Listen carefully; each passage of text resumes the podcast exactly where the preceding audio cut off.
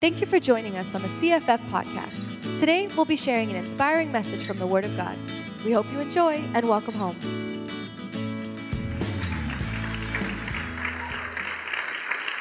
Thank you.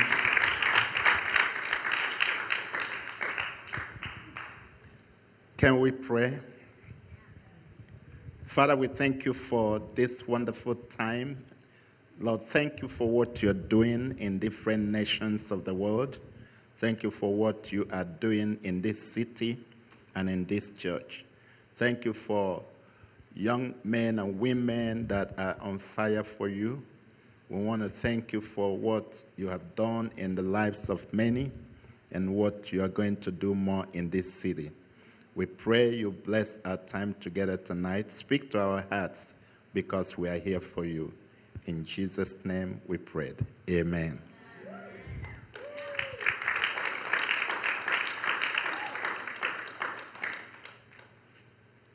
How many of us have our Bibles? All right, everybody. All right, we're going to read from the book of Mark. Mark. How do you pronounce Mark? So you heard what I said, right? Okay. Mark chapter 2.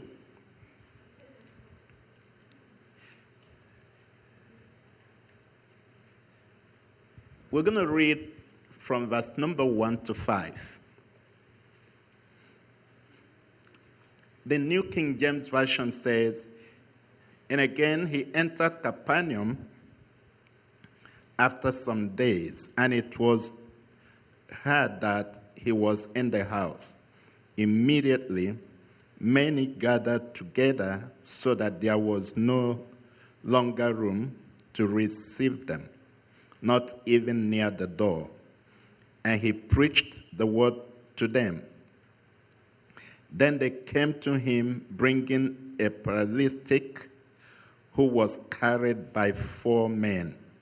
And when they could not come near him because of the crowd, they uncovered the, the roof where he was.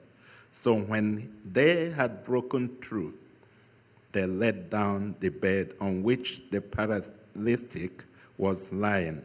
Verse number five when Jesus saw their faith, he said to the paralytic, Son, your sins are forgiven you.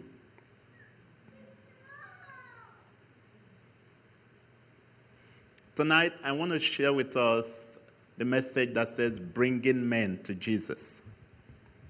Bringing men to Jesus. The story of these four men is very touching. This is the story that you read and you see the demonstration of love. This is the story that you read, you see compassion. This is the story you read, you see how somebody can be desperate because he wants to bless another. This is the story you read, you look at somebody that is ready to give his life, his time, selflessly for another to be blessed. These were four men that had one friend. How many of us have friends? We all have friends, right? Okay. These guys had, there were four, and they had one friend, and their friend had a problem. They could not fix the problem. Doctors could not fix the problem. Their friend was paralyzed and he was dying. And something happened. They heard that Jesus was in their city. And they also heard that Jesus was in the room preaching the gospel. And you know what happens when Jesus shows up? People show up. You know why? Because they know that he has an answer to their problem. When Jesus comes, crowd of people follow him because they know he's going to put smile on their faces. They know he's going to meet their needs. So they gathered and they, there was no room for them, for these four guys to bring in their friend. But they were desperate. They needed to make sure that their friends will get to Jesus. It wasn't their job to change their friend, it wasn't their job to heal their friend, but it was their job to take their friends to Jesus. Because, because they knew if only we can get our friend to Jesus, he's going to fix his problem. They knew if we can get him to Jesus, then we must have blessed his life. And so they carried him, they went to the room, and there was no room. There was no way they could bring the guy to Jesus because everywhere was filled and packed with people. And that was enough to push them back. That was enough reason for them to have excuse. They could have looked at their friend and said, Jonathan, listen, we had tried. We wanted to take you to Jesus, but you can see that there's no room. We cannot take you to Jesus. That could have been their excuse. But you know what? They were desperate because they loved their friend. So they refused to let any obstacle stop them from taking their friend to Jesus. And so what they did was they climbed the, the roof. Guess what happened? They didn't seek for permission from the owner of the house. They didn't care. They climbed the roof. Jesus was, just like I'm preaching now, Jesus was preaching inside the room, and somebody was breaking the roof. and do you think that Jesus will say, Hey, what are you doing there? No. When you want to bring people to Jesus, Jesus likes it. He's not going to stop you. So Jesus saw that they were breaking the roof, and they broke the roof.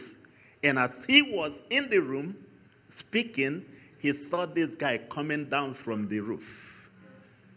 And they let him down in front of Jesus.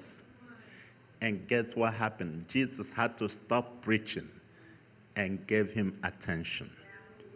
And Jesus said to him, Son, your sins are forgiven there.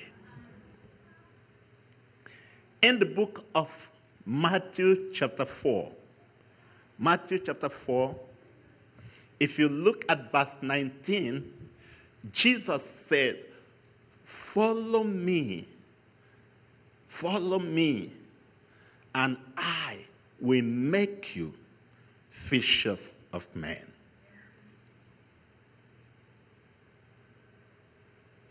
Follow me is a command. And when you respond to that command, the next thing that will happen is that Jesus is going to make you. The command has a promise. He says, Follow me. And if you do that, He promises to change your life and then make you a fisher of men. In other words, if you are following Jesus, if you are following Jesus and you're real, it means that Jesus had already made you a fisher of men. Anybody has gone fishing before? You know what it means to fish? Yeah.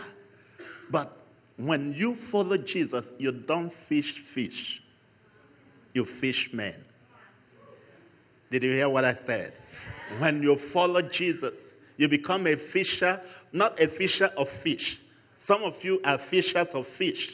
When you go a fishing, right, that's what you fish. You fish the fish from the river, right? But when you follow Jesus, he makes you a fisher of men. And that's why you will look for your friend and bring your friend to Jesus. Look for your friend look for your parent. Listen, when I answered the call to be born again, 1973, I was 19 years old, and Jesus arrested me. I was just getting ready to jump into the world. Jesus said, No, I want you. I didn't like it. But today I'm so glad. I'm so glad. I'm so glad that he arrested me. You know how when Jesus arrests you, he detains you. He arrested me, changed my life. Some of you have read my story. My friend that took me to where I had the gospel didn't go in with me. He went home. I went there and Jesus captured my heart. And I started preaching the gospel. I became a fisher of men. I led my friends to Christ. I began to pray for my parents. If you have parents that are not born again, pray for them, bring them to Jesus. You can do it, my friend. You can do it. It happened in my life. I prayed for my dad. I prayed for my mom. For three years, I kept praying for them. 1976, I led them to Jesus. All my siblings came to Jesus. I started preaching the gospel, bringing people to Jesus. If Jesus has changed your life, He has blessed you, He wants you to be a blessing.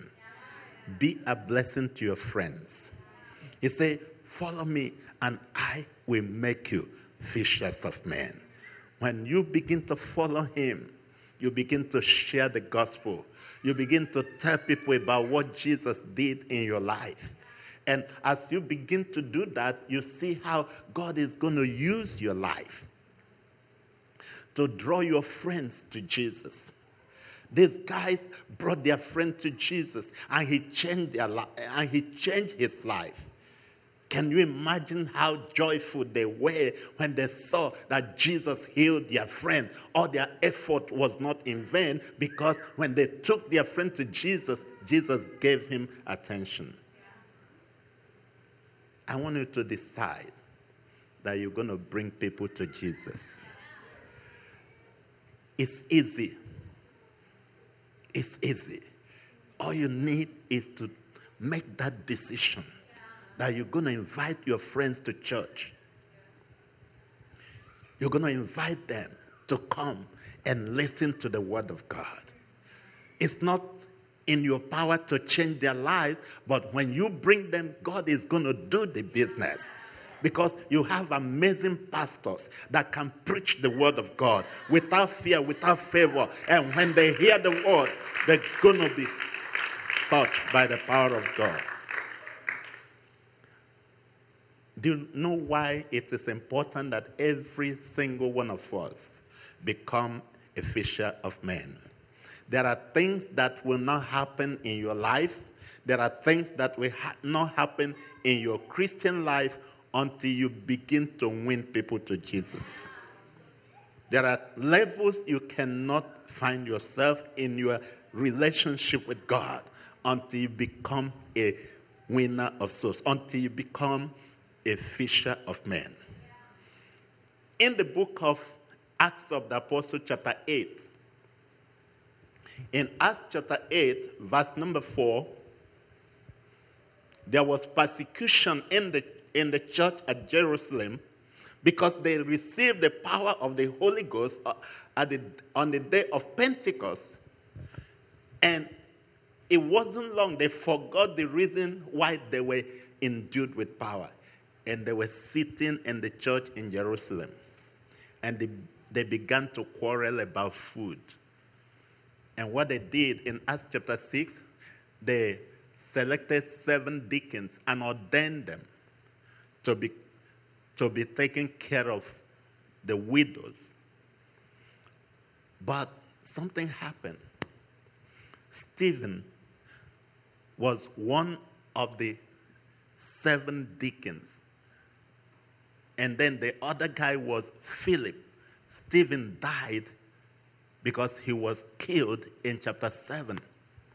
In chapter 8, Saul, who decided to persecute the church, went to receive Lyra to scatter the church. And the church was scattered. You know why? God allowed that to happen because he needed the gospel to get out of the four walls of the church. Verse number four says, And those who were scattered abroad went everywhere preaching the gospel. Verse number five, it said that Stephen, sorry, Philip went to Samaria. Philip was just one of the deacons, the ushers in the church. When he was in the church as an usher, he never saw the demonstration of the power of God in his life. He never saw it. But the moment he went to Samaria and he went into the street of Samaria preaching the gospel, the Bible says he preached Jesus to them. And guess what happened? Signs and wonders and miracles began to follow him. Why? Because when you go, you grow.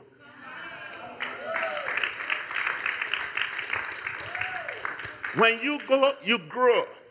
If you sit in the church, friend, you're not going to grow. You're not going to see the power of God. Listen, some of you carry the anointing in you. Some of you, you're going to see signs and wonders and miracles if you go.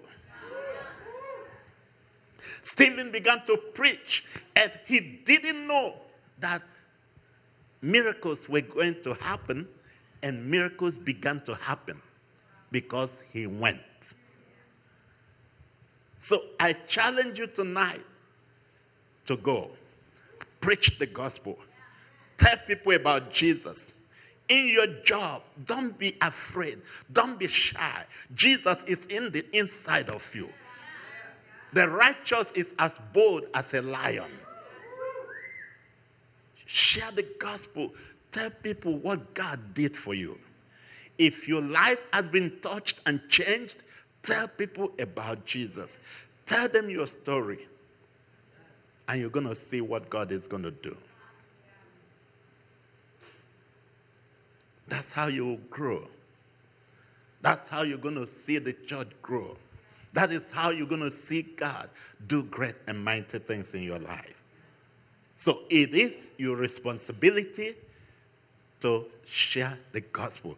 Tell your friends, tell the people in your job, get into your neighborhood, let people know that Jesus is alive and well, and that he is still in the miracle working business. He's still in the business of changing lives. You know, the gospel is the answer. People are miserable. People are frustrated. People are looking for answers. And they're waiting for you and I. The Bible said that the whole world is groaning and travailing in pain. They are waiting for the manifestation of the sons of God. They are waiting. Somebody's destiny is connected to your destiny. And you need to go share the gospel and bring that person into his or her destiny. That's what God is doing in our lives in Nigeria. The urgency of the gospel, the urgency of the time demands that Christians need to be on fire for God. And so I came to encourage you tonight. I came to challenge you as well I came to ask God to ignite your passion for souls so you can be able to reach out to people and bring them to Jesus. That's how their problems will be solved. That's how their misery will be taken care of. That's how God is going to begin to give them purpose and destiny if you can bring them to Jesus. You can decide tonight that you will be one of the people that God is going to count on. If you can decide that you will be an instrument in the hand of God to bring people to this church, bring them to Jesus, and you see them transformed and changed. In the book of John, chapter 4, you know the story. Jesus reached out to the woman of Samaria. This lady was very notorious. She was known by everybody in the city. So she went to the well to get some water. So, some of you, and you, you, you don't understand that, that passage because you've never, you've never gone to the well. Anybody here has gone to collect water from the well? No. You have? Okay, we can identify with that. Have you ever carried a bucket of water on your head? You have? That's, we know what that means. We went to the creek to get water and bring it home. We go to the well in the village. So she went to the well to get some water. And by the time she got to the well, the Bible said Jesus was already there. You know why? Because Jesus knew if I can capture this woman, if I can get her, if I can take hold of her life and change her, she is going to help me change the city. Just one. Just one woman. If I can change her life, she's going to help me change the city because she's going to bring the whole city to me. And so Jesus was there watching and waiting, and she came to take her water. And Jesus looks at her and says, Hey, lady, can, can you give me some water to drink? And she looks at Jesus say, Who do you think you are? You're asking me what? You're a Jew, I'm a Samaritan. We don't have things in common. Why are you asking me for water? And Jesus said, Hey, lady, if you knew who is asking you to give him the water, that he has the water of life, you would give that water you have to her. And she looks at Jesus and said, what are you talking about? did, did I hear you say you have the water of life? Where's your container? You don't have no container. How are you going to get the water? Jesus says to her, The water you came to collect, if somebody drinks it, he's going to thirst again. But the one I'm going to give you, if you drink it, you will never thirst again. And, and, and she looks at Jesus and says, Really? Can I have it? I like that. Can I have it? So I won't come here again. Jesus said, Go call your husband. Wow, that was where the problem was. Go call your husband because you're going to bring your husband before you drink this water. And she says, I have no husband. Jesus said, You, you said the truth. You said the truth because you have had five. And the one you have now is not even your husband because you are shaken. And she said, Are you a prophet? Have you ever been to church and the pastor is talking about what you just did? It happened to me the day I went to Scripture Union, and this guy that never saw me before was preaching the gospel, and he was like talking about everything I was doing. I said to me, How did this guy know that I'm here? Who told you about me? It wasn't him, it was the Holy Spirit. And guess what happened? The moment he gave the altar call, he said, If you want to give your life to Jesus, the altar is open. And I knew it was time. And I began to cry. December 16th, 1973, I said to Jesus, I need you. in my life. Change me and use me. So this, this woman, when Jesus convicted her, you know what happened? The moment she drinks the water that Jesus gave to her, you know, the next thing he, she did, she never heard from Jesus. Jesus never told her, hey, go tell your friends. Jesus never said that. But because Jesus has given her a testimony, Jesus has given her a story. She needed to go share her story. She needed to go tell people her story. And the Bible says she left her container right there and ran back to the city. And she said to everybody, Hey, hey, something happened to me. Do you want to know what happened to me? I want to take you to the guy that told me everything that I did. And the entire city followed her to Jesus. I like that.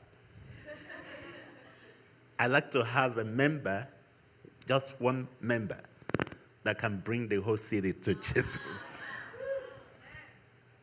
And I'm sure Pastor likes it too. Every pastor wants that. The Lord wants you to be an instrument that He can use to bring people to Jesus. In the month of August, the church I pastor, I called my leaders. I said, We're going to affect this neighborhood. I told them that there's a reason why God located this church in this neighborhood. We've done a lot, but we need to do more. And they said, Well, what are we going to do? I said, We're going to declare what we call Go Harvest campaign. And we say every Sunday, every member of our church, 7 a.m. in the morning, I need to see you in church. I didn't know if it was going to happen. I didn't know if they were going to show up, but I just said it by faith. And I was ready. If I don't see nobody, I knew I have tried. But guess what happened? I told them we're going to be here 7 a.m. and then we're going to do a little training for 45 minutes. You just will send you two by two. You go to the neighborhood, knock on every door, share your story. What Jesus did for you. Simple.